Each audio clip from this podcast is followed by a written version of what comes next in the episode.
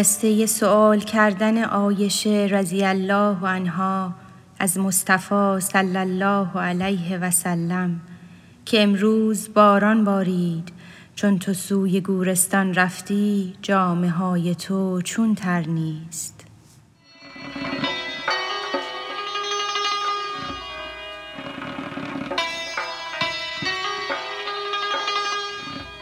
مصطفی روزی به گورستان برفت. با جنازه مردی از یاران برفت. خاک را در گور او آکنده کرد. زیر خاک آن دانه اش را زنده کرد. این درختانند همچون خاکیان دست ها بر کردند از خاکدان.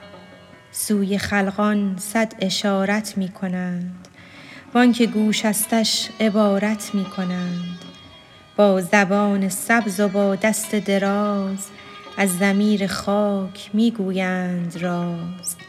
همچو بطان سر فرو برده به آب گشته طاووسان و بوده چون غراب.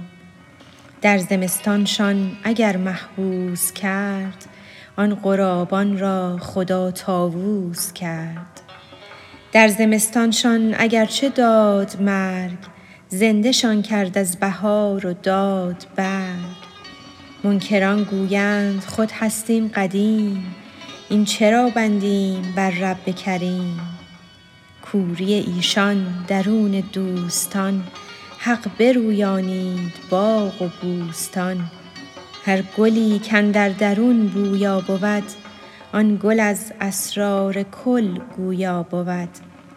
بوی ایشان رغم انف منکران گرد عالم می رود پرده دران منکران همچون جعل زان بوی گل یا چو نازک مغز در بانگ دهل خویشتن مشغول می سازند و غرق چشم می دزدند از این لمعان برق.